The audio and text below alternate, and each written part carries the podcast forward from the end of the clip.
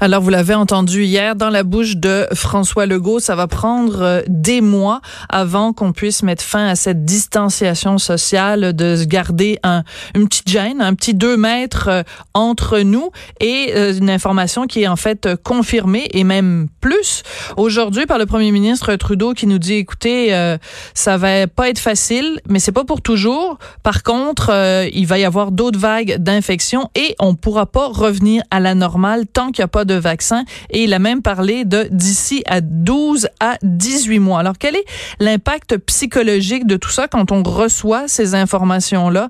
Euh, on va en parler avec Rosemary Charret, elle est psychologue, conférencière. Bonjour, Madame Charret, comment allez-vous? Bon, bien, merci. Vous? Oui, ben moi, ça va bien comparé à beaucoup de gens. Donc, on, on se plaint pas et on regarde en avant. Mais je vous avoue que quand euh, hier, j'entendais le premier ministre François Legault dire, bon, ben, on en a pour des mois avec ce 2 mètres. Euh, j'étais en train de conduire mon auto, euh, j'écoutais Cube et euh, j'étais obligée de stationner mon auto parce que je me disais, ouf, le coup est quand même assez dur à prendre. Quel va être l'impact psychologique de cette information-là sur la population québécoise, Madame Charret? Ben, d'abord, le sentiment d'urgence dans lequel on est, parce que c'est vraiment, euh, on nous a mis en état d'urgence. Habituellement, quand on est en urgence, c'est pour de courtes périodes. Voilà. Hein, on est fait pour se ressaisir pour de courtes périodes. Là, on est obligé de voir plus loin et de voir que ça va être pour plus longtemps. Maintenant, heureusement, et je pense qu'on s'est tous accrochés à ça un peu, de dire qu'il y a quand même un petit peu de vie normale qui va recommencer, mais ce qui va être maintenu, c'est la distance entre les personnes. Et ça, évidemment, ça change énormément de choses. Parce que devoir rester à deux mètres des gens, ça veut dire, par exemple, ne plus aller à des spectacles, ça veut dire ne plus faire de souper de famille, ça veut dire, hein, ça veut dire tout ce qui est là encore aujourd'hui. Sauf qu'il y a certaines entreprises qui vont peut-être reprendre, euh, bon, puis, et je ne sais pas, moi, quand ils disent euh, ils vont retourner les gens travailler, mais ils pourront pas réouvrir, euh, ils vont pas ouvrir des écoles à deux mètres de distance entre les enfants, ni de garderie. Vraiment, je pense qu'il y a énormément de problèmes à résoudre qui sont devant nous encore. Oui.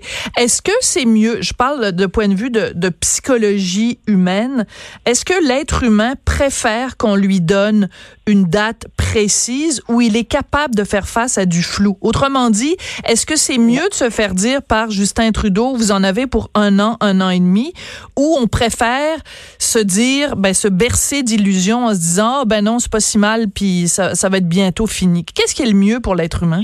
Ben, on préfère avoir une date précise, mais on préfère qu'elle soit rapprochée. c'est, euh, je pense que quand M. Trudeau dit en 12-18 mois, c'est tellement gros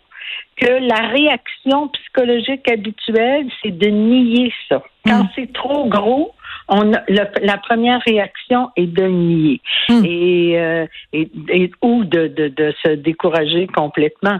Mais les gens ont plus besoin, et c'est pour ça que les gens ont tant insisté, c'est pour avoir euh, différents modèles, des scénarios, courbes, mm-hmm. scénarios, parce que ça nous rassure de savoir un peu du moins comment ça va se passer, quand ça va se passer. Maintenant, il faut que ce soit possible à imaginer. Alors, actuellement, essayer d'imaginer qu'on va pas sortir de nos maisons pour les prochains 12-18 mois, c'est quasi impensable. Euh, mais peut-être que ça va. Que, vous savez, comme aussi on, on est des êtres d'habitude, ben, on va s'habituer à certaines choses, et euh, mais la présence physique va nous hmm. manquer. Parce pour deux choses. Premièrement, parce que dans toute la transmission d'émotions, voire d'affection, le corps est extrêmement important. Et je parle pas seulement de sexualité. Je hmm. parle d'être proche des gens, de ressentir la chaleur humaine, et donc euh, d'être privé de ça, c'est quelque chose de difficile. Mais je pense aussi en termes de communication. Actuellement, on communique beaucoup euh, avec euh, des écrans et on sait que le message est important, puis on arrive à passer beaucoup de messages, mais à un moment donné, là aussi, on aurait besoin de présence. C'est comme dans les entreprises, à un moment donné, on travaille à distance, mais là, un jour, on fait une réunion, on a besoin de se voir. Hmm. Donc, on, est privé de ça. Et euh, moi, je pense aussi, on pense aux gens qui sont seuls et on parle beaucoup des gens qui sont seuls. Puis effectivement, la solitude est importante et difficile à vivre dans ces moments-là. Mais il faut aussi penser aux gens qui, à l'autre extrémité du continuum, sont confinés à plusieurs dans un petit espace la qualité des relations interpersonnelles risque d'en souffrir beaucoup, même des relations de couple, même des relations amoureuses, des relations familiales qui allaient le mieux du monde avant le début de la crise. Parce qu'on sait tous qu'on a besoin de notre territoire individuel mm. et de partager un territoire aussi. Alors, ces personnes-là, souvent, sont, ont, pas un moment ou même un lieu à eux. Et euh, je pense beaucoup à ces personnes-là. Moi, je les incite beaucoup à aller faire une marche seule. Dites à votre conjoint que c'est pas parce que vous allez faire une marche seule que vous le rejetez, mais que vous avez besoin d'une, d'une bouffée d'air dans les deux sens du terme. Hmm. Parce que c'est vraiment pas facile. On a beaucoup parlé du fait que, bon, au Québec, on le sait, chaque année, on est tellement encabané pendant l'hiver. On a une relation très particulière avec le printemps, avec l'été. On, on, devient comme fou furieux quand le printemps arrive. On se pitche sur les terrasses. On, tu on, on devient fou au printemps. Et là, je pense que c'est particulièrement difficile parce que c'est contre nature. On est normalement dans la période de l'année où on se lâche lousse, excusez-moi l'expression. Et là, on se fait dire ben non, vous avez été encabané pendant tout l'hiver, puis ça va être comme ça le printemps et l'été. Est-ce que c'est pas plus dur pour des peuples nordiques où on a justement tellement besoin des premiers rayons du printemps? Est-ce que c'est pas plus ah, dur pour nous? Ça, ça va être euh, plus, oui, effectivement. Sauf que il reste que la luminosité entre dans nos maisons et elle va nous faire quand même un certain bien parce qu'on sait que on est affecté dans, à des degrés divers, là, selon qui on est, par euh, la lumière. Mm-hmm. Et euh, la fameuse dépression saisonnière. Là. Ouais c'est ça. Il y, a, des gens pour qui c'est la dépression saisonnière, mais même pour des gens qui font pas de dépression saisonnière, on pense qu'il y a quand même une certaine influence de la luminosité sur l'humeur. Et donc, c'est pour ça qu'il est recommandé d'aller faire une marche dehors pour tous ceux qui le peuvent et de respecter évidemment la distance. Maintenant, on va on va développer euh, d'autres mécanismes. Je pense que plus on va être créatif, plus on va s'adapter à ces nouvelles à ces nouvelles contraintes, mais en retrouvant de la satisfaction à nos besoins essentiels, c'est-à-dire sentir qu'on est en lien avec les autres, mm. sentir l'affection des autres, être capable d'avoir un espace à soi pour pas toujours être affecté par les autres, être capable de travailler, hein, quand vous disiez tout à l'heure, vous vous sentez privilégié, moi aussi, le fait de pouvoir poursuivre notre travail, c'est quand même quelque chose hmm. d'important, mais pour les gens, par exemple, qui font du télétravail et qui ont des jeunes enfants à la maison, oublions pas que ça, c'est une charge mentale terrible. Parce que s'enfermer dans une pièce pour travailler, quand on entend les enfants chicaner au sous-sol, c'est pas évident. Oui, d'ailleurs, euh, il y a ma collègue Elisabeth euh, Ménard dans le Journal de Montréal, Journal de Québec, euh, ce matin, qui raconte son, son quotidien. Elle a un enfant de 17 mois et donc elle s'est isolée un petit, en fait, un garde-robe, une sorte de KGB dans sa maison.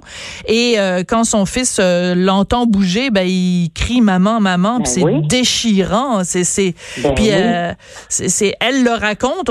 Il y a des milliers de gens qui vivent ça euh, au Québec et c'est déchirant là. C'est vraiment des des, ah. Des drames humains. C'est déchirant pour les parents. Puis prenons, euh, regardons du point de vue de l'enfant aussi. Les enfants, ils finissent par accepter qu'on s'en va travailler, eux se font garder ou vont à la garderie. Mais moi, en tout cas, j'ai jamais réussi à travailler à la maison. C'est comme si là, ils se sentent pas rejetés si on n'est pas là. Mais si on est là, puis qu'on leur porte pas attention, mm. puis qu'on travaille, ils, ont, euh, ils, sont, ils sont plus fragiles à ça. Et selon les âges des enfants, il y a des enfants qui vont assez mal vivre cette situation.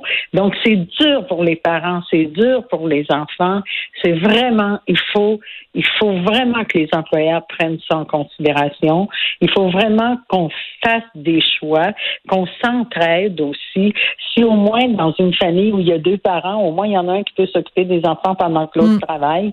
Mais euh, il faut, de grâce, sortons de la culpabilité. Personne ne devrait se sentir coupable de ça parce que ça nous est imposé. Les choix, c'est des choix difficiles d'être obligé de, de, de, ne pas s'occuper d'un enfant pendant qu'on travaille ou de négliger une partie de notre travail parce qu'on s'occupe de mm. nos enfants. Mais là, il faudra quand même pas se reprocher ça parce que c'est mission impossible d'arriver à faire les deux comme on le faisait avant.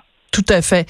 Et euh, c'est important le, le, choix des mots, euh, Rosemary. On, on, se parle souvent, puis on le sait, hein, de la façon dont on choisit les mots et les dirigeants quand ils nous parlent, les mots qu'ils utilisent. Et je pense, par exemple, je reviens toujours à cette conférence de presse du premier ministre Trudeau ce matin, quand il disait on pourra pas revenir à la normale, la vie normale telle qu'on la connaît.